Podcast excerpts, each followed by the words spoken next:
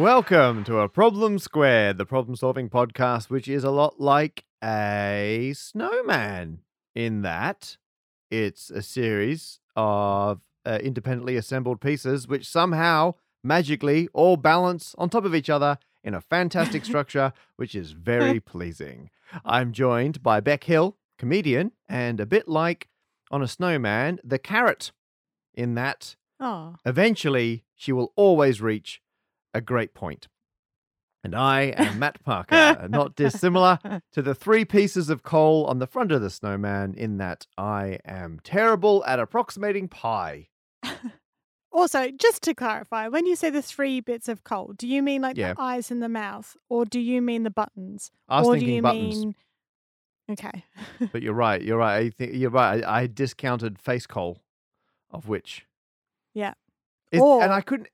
Uh, any other type of frontal coal? I also slammed into my intro without asked something. Where is there a gender neutral version of snowman, or is it like human snow? I don't think I don't is. know. I think we just sort of accept that. Uh, Snow person sounds so clunky. Yeah. Yeah. There's a problem that we're not going to solve this episode, but in this episode, we will solve How food products are labeled. how much of the tax paid by someone who works for the government then pays their own salary. And some any other business nurses. So much any other business business. Stay tuned.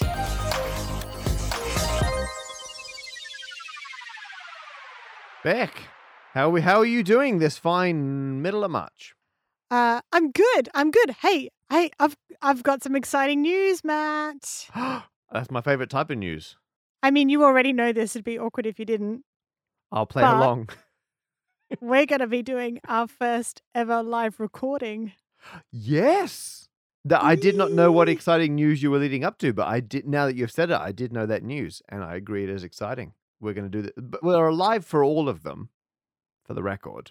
Yeah, we we're we're not doing this posthumanous humus humanously. I f- I don't know how to say that word. Posthumously, Posthumously. you're posthumorous. so after Uh, you're funny. Yeah. and for the record, we record it. Posthumously. That's it. We don't do it posthumously. Yeah, Because we after um entree. Yeah, we made that mistake one time and, and we were Oh, very tired. goodness. We were real lethargic. Um, but the difference is the audience will be there, and the audience will be live. Yes. Yeah. Which which might be you if you are attending Blue Dot Festival this year. That's the gap I'm leaving for everyone listening to go, hello, and then wave their arms around in the air, celebratory style. We will be on the evening of Friday, the twenty second of July. Hey, that's Pi Approximation Day. Oh, that's exciting. Hey. 22 over 7. That's roughly pi. Oh my goodness. Wow. Oh, so we'll be playing the evening of Pi Approximation Day. That's pretty exciting. As is Groove Armada. It's us, us and the Groove are uh, Yeah. enter- enter- and no one else are entertaining you on Friday night, and then Bjork on Sunday. So what a festival! Yes. It is a good festival. That's when I will take on my alter ego. Yeah, yeah. Be- Bec is And, Bjork, is uh, what we're trying to say. I used to get that a lot when I had Really? my my black hair. Yeah, everyone. Ah, you looked more that that would Bjorkish. be my. I looked more Ah. Bjorkish. Uh, if you are going to Blue Dot Festival and you want us to solve one of your problems, you can mention when you go onto the problem posing page that you will be at Blue Dot. Put it in big capitals so we can see it when dot. it comes into our Blue space dot. Yep, and then we'll find it, blue space dot. and we will. And- is a space festival, so it's appropriate. it is. That is true. And uh, and yeah, we might choose. We might choose your problem. For people unfamiliar with Blue Dot Festival, it's at Jodrell Bank Radio Observatory. So it's on the site of a massive space radio telescope. It's a very nerdy festival. It's come to the surprise of no one that we have been booked. And we haven't at all planned what we're going to do. Hmm. Because we don't have the problems yet, Matt. Yeah. Well, I assume because different podcasts do different things for live live versions. I assume we're just gonna sit down like this, ignore the audience, and do a perfectly normal podcast recording. That's my that's my vision of what's gonna happen.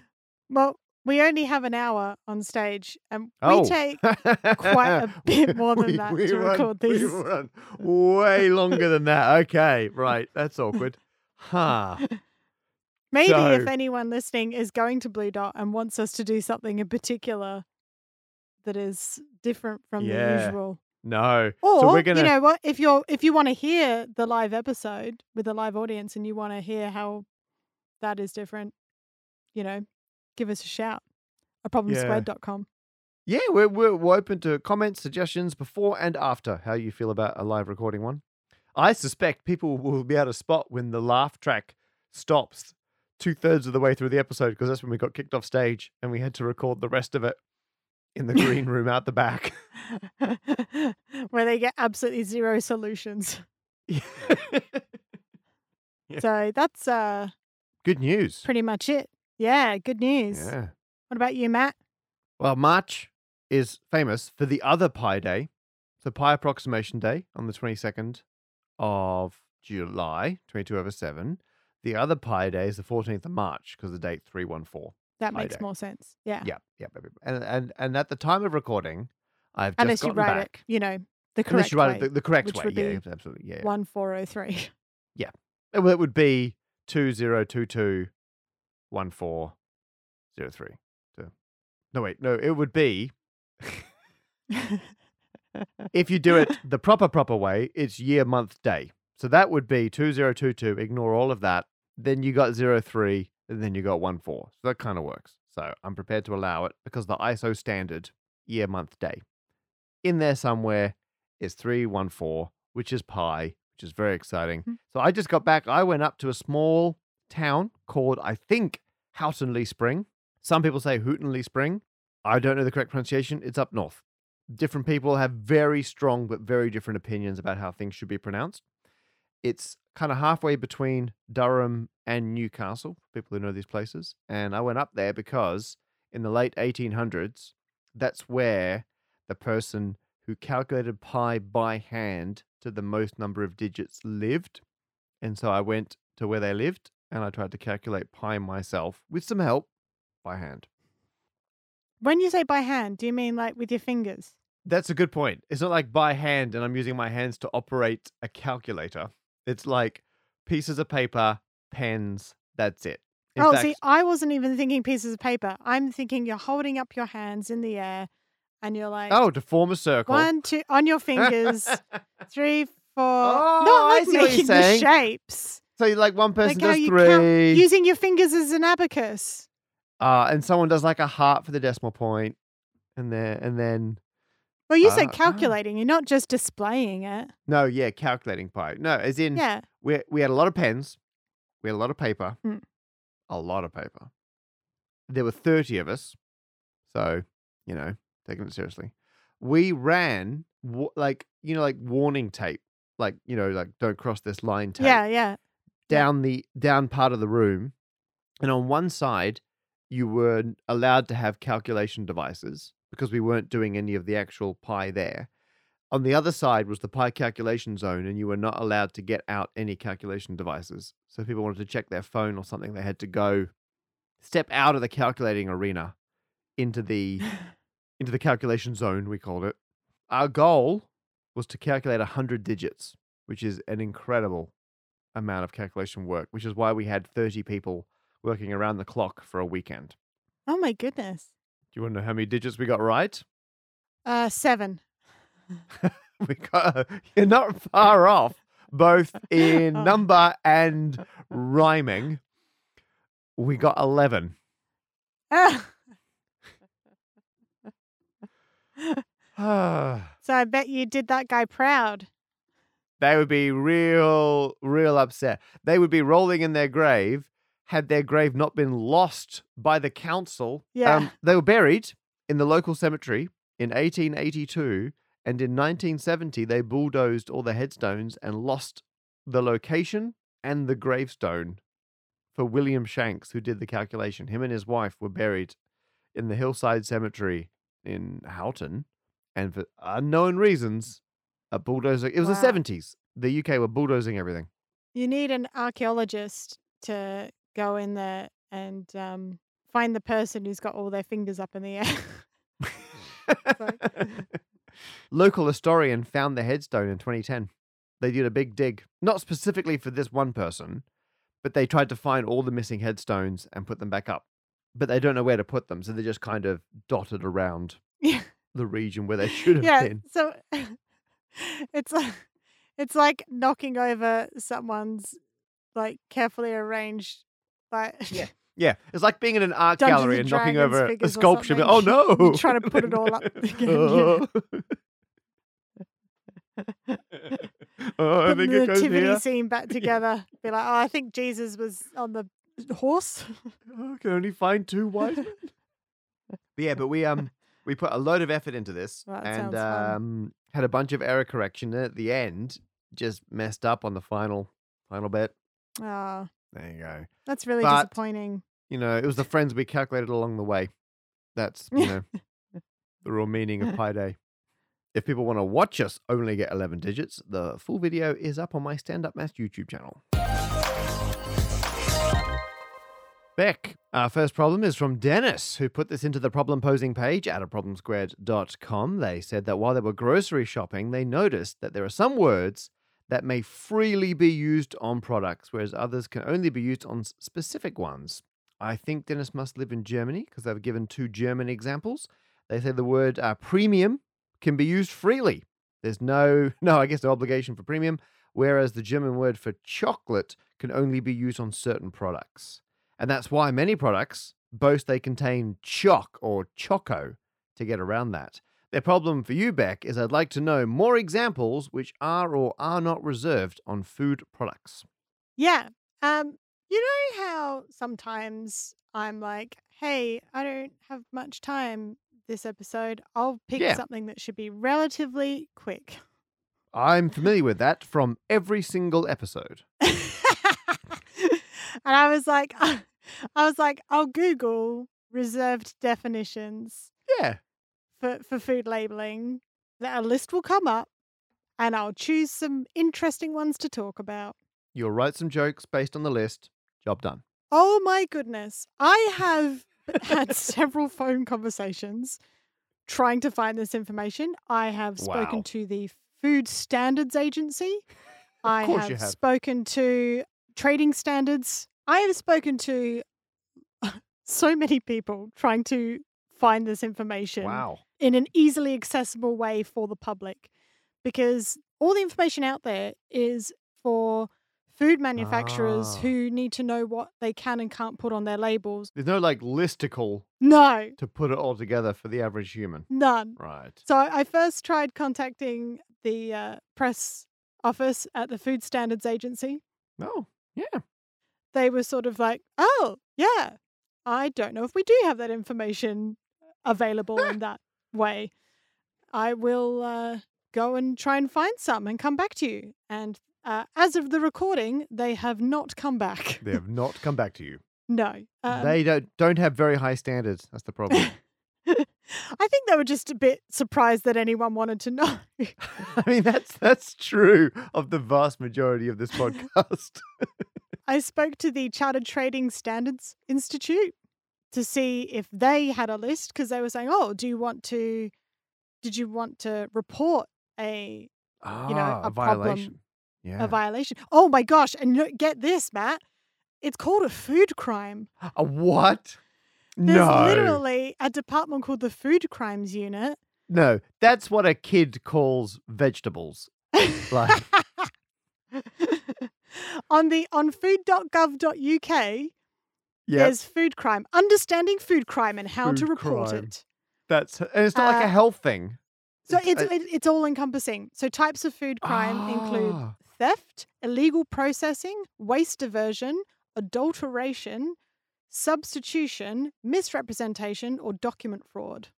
Those are a lot of food crimes. A lot of food crimes. I want to know where that like where's you've got CSI, got NCIS. yeah, I want FC food crime. yeah, food crime. Sustenance division. Oh, actually, no, here it is the National Food Crime Unit, the NFCU.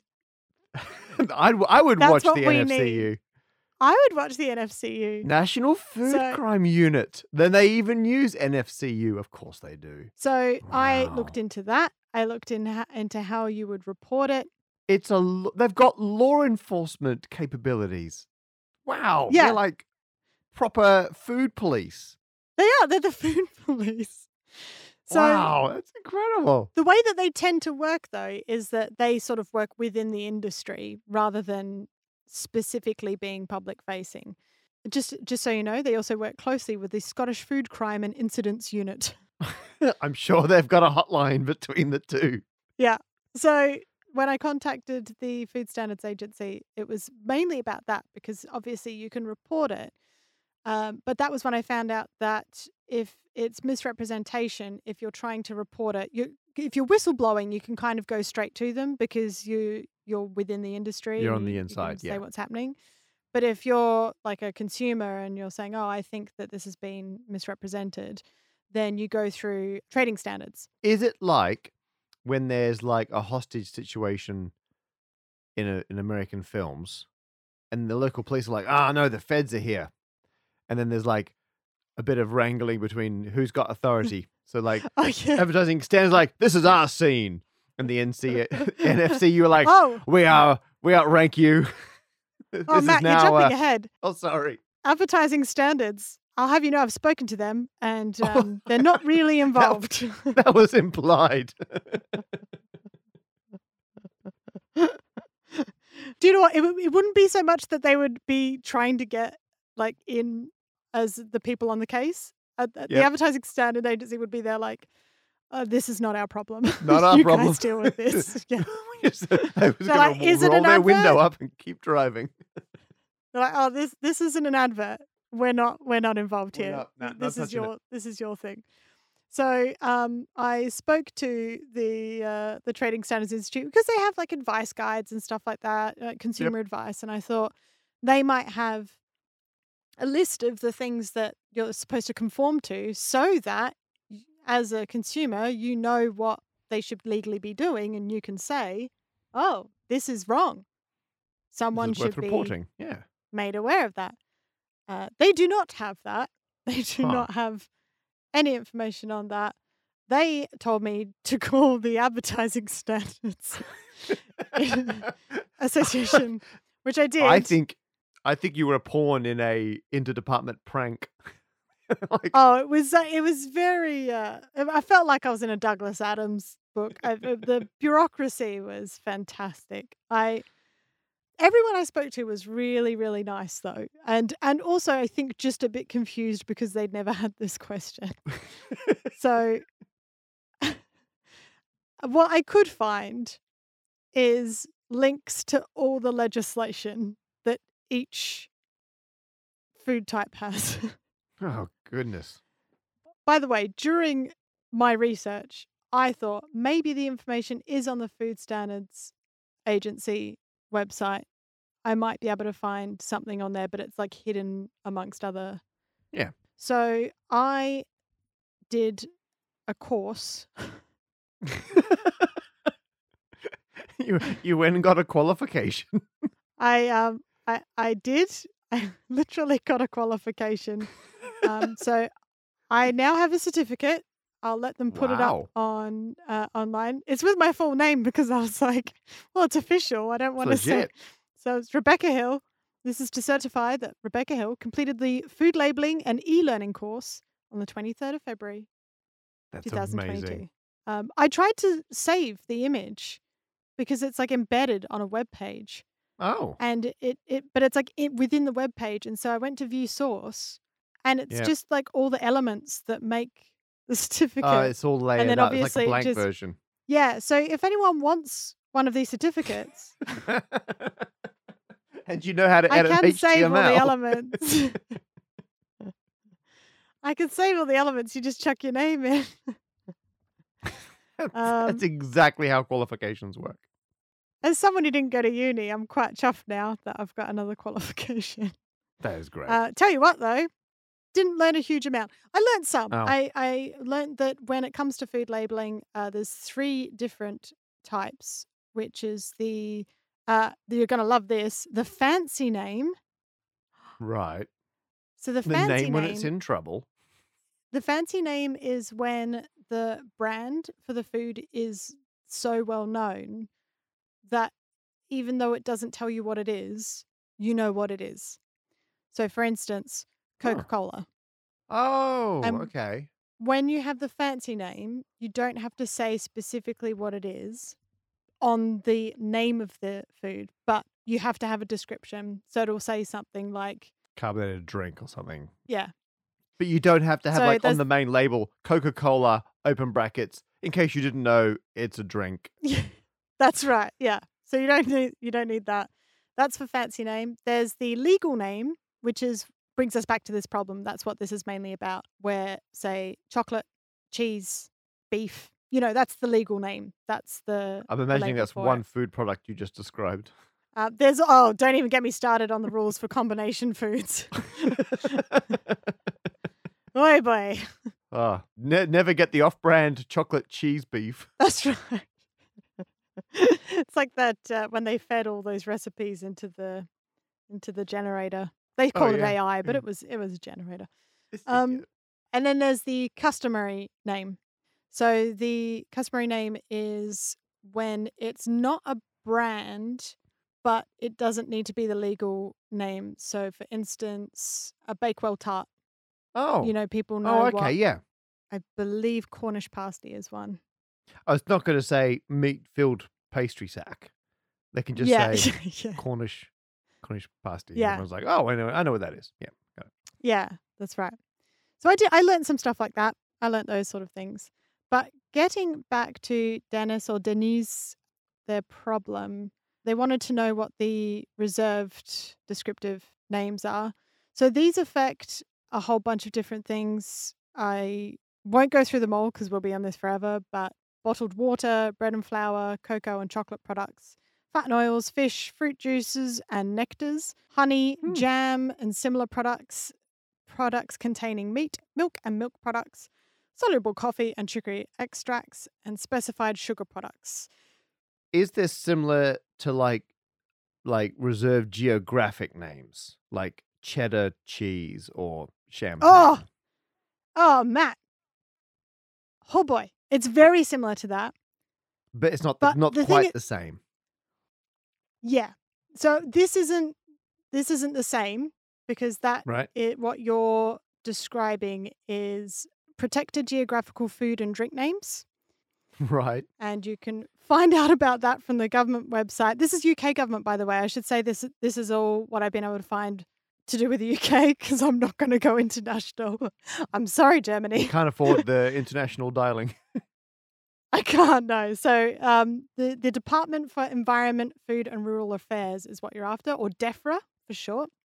I guess that would be like the Marvel version of like the TV show. If you've got Right. the food crime unit, yeah.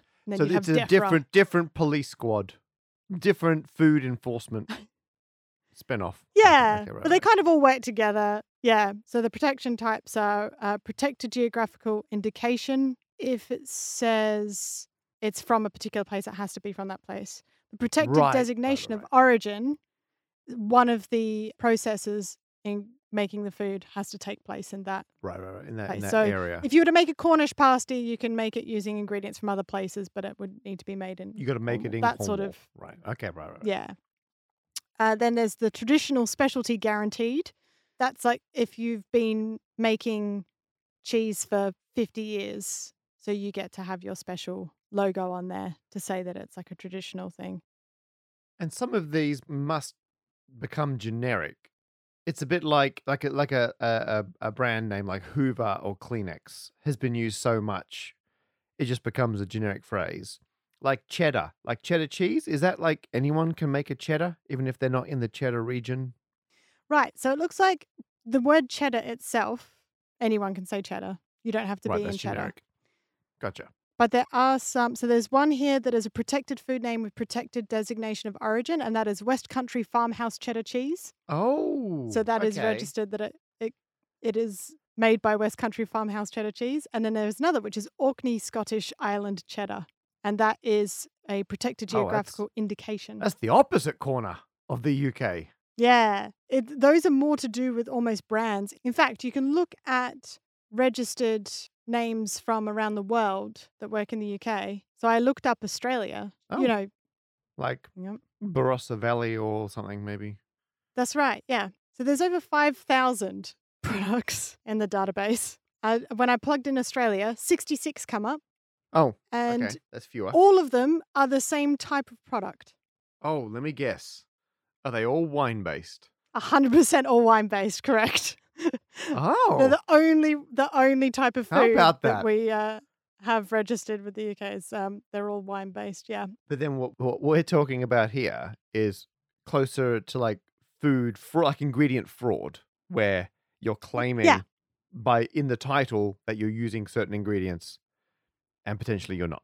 totally. So going back to the chocolate example that Dennis uses in their problem here, for something to legally be classified as chocolate, it needs to consist of 35% total cocoa solids and 14% dry non-fat cocoa solids and 18% cocoa butter. So it needs to have minimum of those percentages for it to legally be classified as chocolate. That's reassuring. And uh, if you want milk chocolate, you only need 20% dry cocoa solids, but you need 20% dry milk solids. So, and uh, milk in itself, at the moment, milk is legally within the UK, needs to be something that came from an animal that was milked, essentially. So- oh, okay. Because I was thinking, what are they cutting milk with? But no, it's just to use the milk descriptor. Yeah. It needs to have been milked out of something. Yeah, so there was a big uproar about it actually. I remember a couple of years ago because you and I both use uh, um, a, a brand of oat milk Oat milk.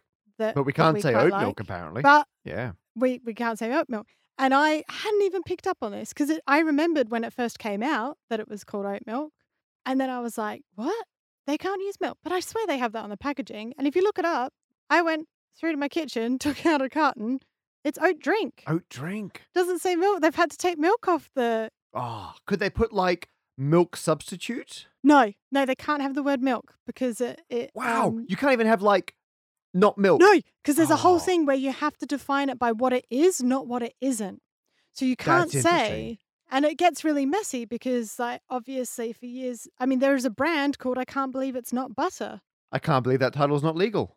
Yeah, the standards change so much from case to case that I don't think they'd be able to keep it updated because it's Yeah. really confusing. Even when it comes to things like for something to be said that it's been fortified with vitamins, there is no specified minimum limit of vitamins. All it says is it has to have a significant amount as declared by the Food Standards Agency. So it's classic ambiguity to cover edge cases. They're just like, it's got to have enough. And then if it ever yeah. comes to a court case, then they'll get down to the nitty gritty of what's significant. Exactly. Milk chocolate, you would have to say milk, right? So you couldn't have vegan milk chocolate, but you can have vegan chocolate because chocolate in itself doesn't Chocolate have to fine. have milk or, or animal products. It just has to have a certain amount of cocoa, basically. Is this, because I thought it was an urban legend, but maybe this is true. Is this why places like McDonald's and other fast food places have a thick shake, not a milkshake? Because I always heard a, like the urban legend was there's not enough dairy in a thick shake to be called a milkshake.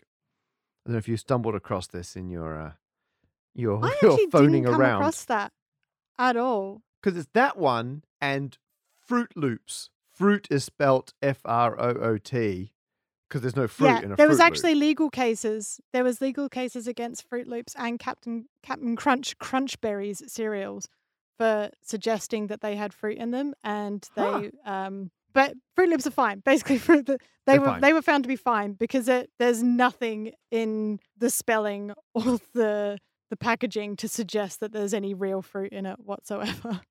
But I'll tell you who did get in trouble. Tesco. They Oh, and in fact, quite a lot of supermarkets have done this. Quite a lot. Asda, Aldi, Ooh. Marks and Spencer, loads of them. But Tesco in particular, basically, they um, created a sort of in-house brand. So using Tesco as an example, they had Woodside Farms for their Tesco value brand, you know, oh, the the meat was from Woodside Farms. Not a farm. Not a farm. No, no, it's just they just had a brand called Woodside Farms, and so everyone was like, "Oh, that sounds nice." It's nope. And then uh, a real farm, singular, called Woodside Farm, that does do Oh, and they are a farm. yeah, and they would do proper, you know, free range pigs. They would sort of sell from the farm direct to sort of local butchers and that sort of thing. Yeah, when Tesco brought out and they're like, "Oh, Woodside Farms," everyone was like, "What?" And they were like, "Nope, that's not us." So the National Farmers Union filed an official complaint with the trading standards. I would think that Tesco could both come up with an original name for a farm and probably afford a farm. Just get buy a small farm and just drive your lorries through it. right, and there Or you just are. hit the animals. Tick and no, like just like everything goes through, you know, Tesco Valley Farm or whatever they're gonna, you know, Oh yeah, yeah, yeah. I see that. Yeah, they could. They probably do. not to give evil ideas to a corporation, but that feels like an easy. No. But maybe maybe at that level of audacity, they're like, screw it, let's just come up with a fake name and pretend. So I thought I'd um, run a couple of other different examples past you. For instance, I learnt this. Do you know what the difference between fruit juice and fruit nectar is? Oh, is it like pulp? Mm, it can be, Is it a density thing? mm, sort of. Viscosity? No, I think think you're thinking too specific. Does it need the involvement of an insect? Sugar content needs to be aged in a barrel. Has to come from the nectar region of Spain. It's got to be at least 20% neck. well, let's make it easy for you, Matt. What do you think specifies a fruit juice?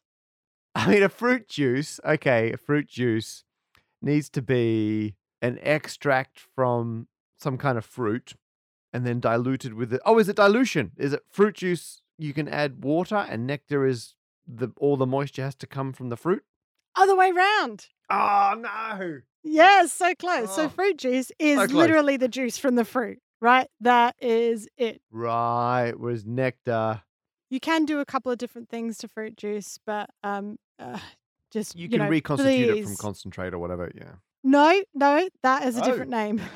Re- oh, of course. That is is that reconstitution from concentrate is fruit juice from concentrate. Oh, okay. It's just got a longer name. Okay, got it. Yeah, but for it to be just fruit juice, it is the juice from the fruit. Right. I thought fruit nectar sounded like it would actually be more pure, like it would be Sounds like a. Yeah. It does sound more legit.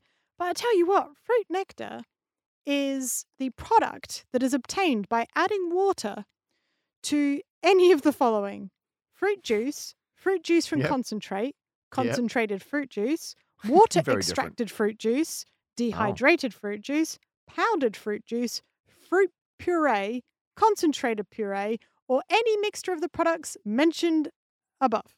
Wow. So if I have guests around and say, would anyone like uh, i- in, in the suite of beverages available, anyone want some fruit nectar? I can give them a glass of water with a handful of sultanas thrown in there, and job done.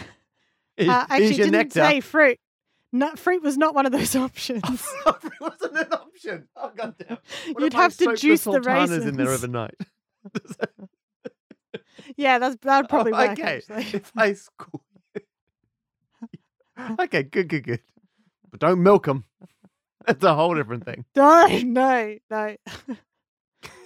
uh, I've got another one for you. Do you know what the difference between natural mineral water and spring water is? Oh, and hey, let's say bottled drinking water. Do you know what the difference is between those three? Well, I know in America, particularly, you get bottled drinking water as just municipal tap water in a bottle. I Correct. suspect mineral water, the water can be from anywhere, but you've got to have mixed in a certain level of soluble things. And I'm guessing spring water has to have le- literally like come out of the ground. But you're probably going to tell me 12% of it has to have come out of a rock and the rest can be, you know, tap water. You're close. So both mineral water and spring Hmm. water must come from an underground source tapped at a natural or drilled exit. Right. They must both be free of parasites and bacteria which cause disease. That's just true of most food. That's true. That is a good point. They I must be feel like that's just a, spring- blanket statement. For yeah, it shouldn't be. Uh, it No shouldn't be in there. Should it? parasites it should just be. is my rule of thumb. Yeah. Why they had to specify that specifically for water makes me a little concerned, but carry on. It must be bottled at a spring or borehole. The spring or borehole must be protected from pollution. Hey, that's my nickname This is what I start- when we're off air. That is what I say. Uh, borehole.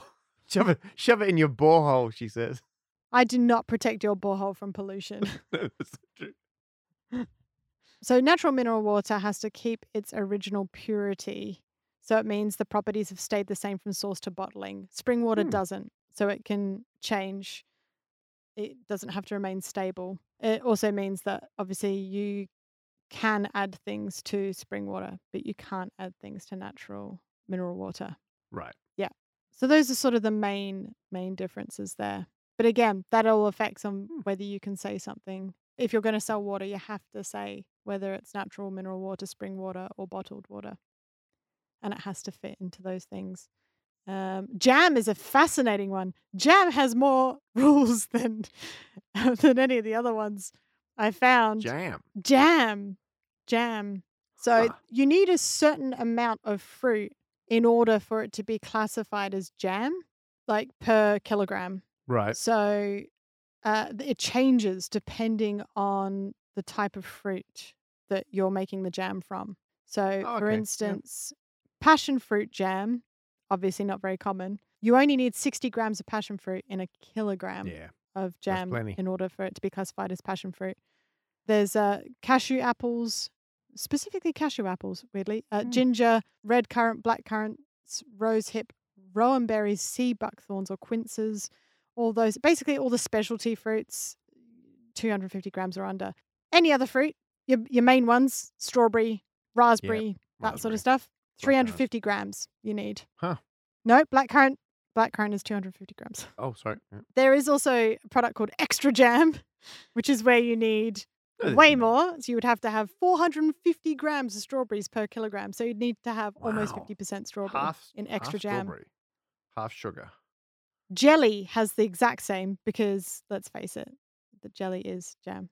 I'd be interested to test the jam that goes in donuts when they say jam donut because I definitely don't think that they're made with that much. Oh, well, you are now qualified to, you know, speak on such matters. Yeah, I did- if there's any listeners who works within the baking industry and makes jam donuts, can you tell us where you get the jam from and what the ingredients are? I'm interested to see whether it classified as, whether it's classified Yeah. as jam. We want to get right to the center of this jam donut. Oh. And a final interesting thing that I found during this massive quest that I've been on was the way that eggs are labeled. So, free range, I was sort of already aware of. Free range, they have to have continuous daytime access to open air runs, access to ground mainly covered with vegetation, and there needs to be at least four square meters of ground available per bird. Okay. And then there's like requirements in relation to their housing and fittings and things like that. So it's still a not not a huge amount of space, but it's the best if you're looking for, you know, mass produced eggs. Yeah. Not terrible eggs. Yeah. Yeah. But barn eggs, this is where it got me. Barn eggs, all they have to do, they have to be provided with at least 15 centimeters perch space per hen. Plenty. That's like that's like saying like I've That's less had than a pet chickens. They're barely 15 centimeters. yeah. So that that's like the space that you get when you're on the tube at peak like rush hour. They have to have floor space providing at least one square meter for every nine chickens. I mean, that's 30 centimeters just over that That's like squared per yeah, chicken. it's like roughly a square foot per chicken. Hey, Which is way more again, than their that's like the space. size of a Yeah. chicken. Yeah. more than a perch space, but like not not much. Not by much. So yeah, that just like that blew my mind because barn eggs occasionally barn's if there's no free fresh. Yeah. Yeah. if there's no free range, I'm like, oh, barn. That doesn't sound too. You imagine like those big barns, like the big red ones that you might have of toy figurines of the kid or whatever. So you, you think the eggs are from the Midwest of America? They're basically battery ones. They're just not in a cage. Nah, barn barn's bad. Like, Oh, uh, you know. don't worry, we shoved these chickens in a dark shed, and now they're barn. Yeah. So there's loads of stuff like that out there. Unfortunately, that, I mean, as far as I know, this is the only time it's all been put into one place. That is amazing. I mean, Bec, you've done an incredible amount of research. You've phoned people. You've got a qualification. You've you've pushed out what it means to solve a problem. I can honestly say I'm a little bit extra jelly about the amount of effort you've put into this. so, and given uh, Denise Dennis uh, only said, you know, what are some words that are reserved? I think I can very happily give you a preemptive free range ding. That that is a problem solved. Thank you. It's time for a dinglet. That is a, a, a little problem. Got a little problem for you, Matt. John wants to know how much of a public servant's salary is paid by their own taxes. That's I mean really interesting. You're right because if you're a public servant, you're paid by the government, but then you have to give back the money to the government that they then use to pay you and I guess other people as well. And I, I I assume there's no easy way to cut out the middle person, like just reduce my salary by my tax. I I I, I get obviously it's got to circulate through all the all the right ways, and so uh, I thought I'd very quickly run the numbers for John. And I may be biased as having worked as a teacher, being paid by the government. I thought I would look at teacher salaries to see if you're a teacher, how much of your tax is paying for your own teaching salary. Teaching salaries in the UK, if you're just like a standard classroom teacher, you'll start on about £25,700 at the moment and you'll cap out at just shy of £37,000, uh, which is roughly 35,000 US dollars up to about 50,000 US dollars. You're then going to be paying some tax on that. I thought I'd take someone who's capped out at the top of that. So they they're they're on 36 almost 37,000 pounds. They're going to pay just shy of 5,000 pounds in tax of a year and the UK government budget is 842 billion pounds. Now, yes, that money comes from different places. It doesn't all come from income tax. Obviously, there are different types of taxes. They can borrow money, they can finance it all sorts of unusual ways, up to and including just printing some money, because as we know, money is made up. However, we still know the percentage of the total budget which came from our hypothetical teacher's salary tax, and it's roughly 0.000 0006%. If you're earning a pretty standard amount of money in the UK, 0.000006% of the government spending came from your taxes. And then you just work out that percentage of the teacher's pay. And so my generic, you know, civil servant working for the government of a year, 0.02 pence comes from their own taxes. 2% of a penny, give or take, comes from comes from your own tax that you paid. So not not much. Really takes the uh, authority out of, I pay your taxes, you know. if you are a teacher, and at this point I was like, you know what, I'll look up the the like the average salary across the UK, which is normally given as the median salary. So roughly half the UK who earn a salary earn under thirty-one thousand two hundred and eighty pounds, and half people who earn a salary earn above that, which is subtly different to the household income, which is disposable income post tax per household. That's worked out differently. It's actually quite hard to get an approximate mean average salary because it gets dragged up by high earners on the order of 38,600, but in reality, it's probably a bit lower. Ah, what a way to find out that you've been under Yeah, well, most I mean, life. that's why you don't use mean because mean is deceptively high because the people earning more than it, like you drag it up more from the high earners than the low earners drag it down. So it's a skewed average. I thought that's what the average. Uh, no, that's where isn't it? Um, if there's like if nine people earn Yep. one pound, and then one earns ten pounds. Then the average is like two pounds. Yeah. Oh, because you divide. Uh, So that's why you it. will almost, yep. No, hang on, wait, no, because then you would the mean would be like one pound, wouldn't no, it? the the the, 'Cause you're just the going for, mean like, would be the like a middle. pound ninety. The median would be a pound. Yeah. Oh, I'm thinking the median. I'm and thinking the median. Median is the one you will always see median used when you're looking at salary and household income and all these things. But I would I thought if you're a teacher and you're looking out at your class of students and you're thinking about their parents, it turns out the number of taxpayers it takes to contribute a whole penny to a teacher's salary is somewhere in the 40 to 60 range of parents. And given class sizes and average number of legal guardians, that's about the number of parents of a class of students. And so it turns out almost exactly if you're a teacher and you look at your class, all the tax paid by all their parents contributes pretty much one penny to your annual salary. So it's worth remembering on parent teacher night if there's any we pay your salary, etc. An entire class's worth of salaries of parents is one penny of your annual salary. So there you are. That's there's a fun fact. I give you your dings. I will accept 0.02 of a ding per annum. Percentage of your ding.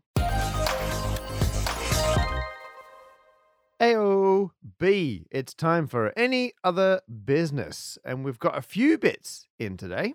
Yeah, we've got one from uh, Jack. This is in response to episode 027, where we talked about postcodes and Scrabble. And they said the UK has a referencing system for every property, including individual flats slash post boxes slash structures, even Stonehenge.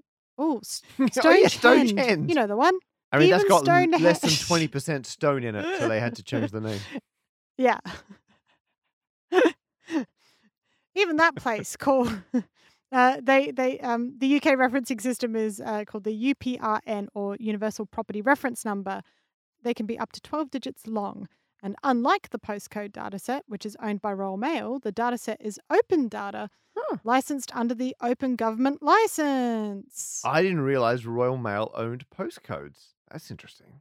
Hmm. I wonder if that means if they privatize it, then companies can own where we live. Oh, live. man.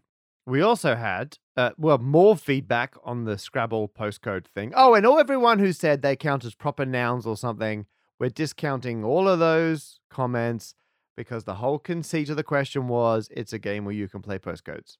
So they count just by definition. Jono, however, has a very interesting point that when I was talking about the postcodes, I wasn't factoring in letter distribution. And they have pointed out that a lot of my winning options were illegal because there's only one Q, there's only one Z. And Jono, you're you're completely correct. I mean, and as they point out, I upheld the seven tile limit, but I totally ignored the letter distribution. So, I mean, I think they've got a very good point. I'm going to say that this new version of postcode Scrabble has a different letter distribution. Ah, I was using the points from the normal one. I don't think I can talk my way out of it. Well done, Jono. You're right. I th- I I should be undinged. I think you get an honorary. What is an unding? Gnid? Yeah, gnid. Gnid. I, I I'm I will accept. Well, it should be Nid. Should be the G is si- silent. silence. Yeah.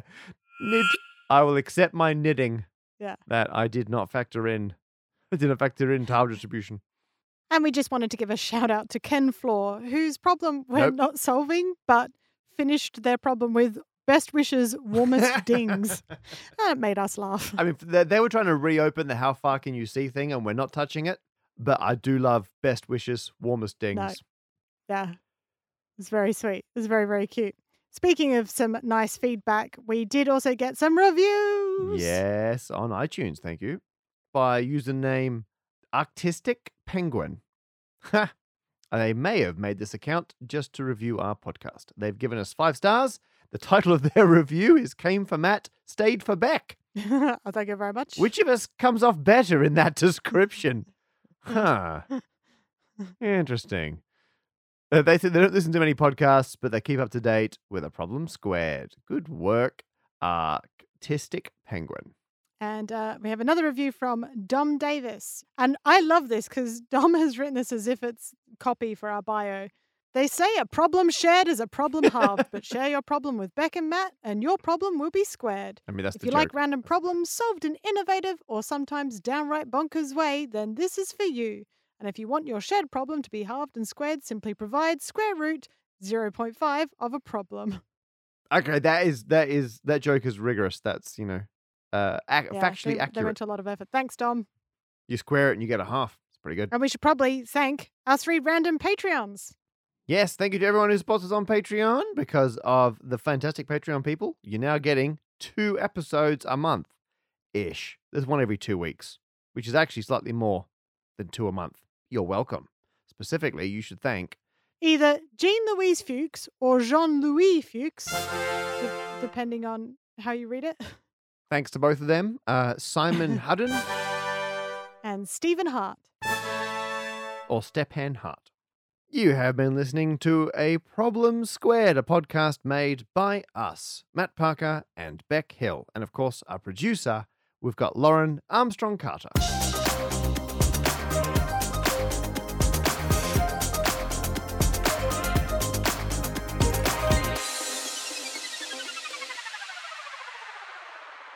Uh, Bec, of these, are any of these ones your card? Wait, hang on. The backs of them, uh, maybe. no. Ah, interesting. That rules out half of those.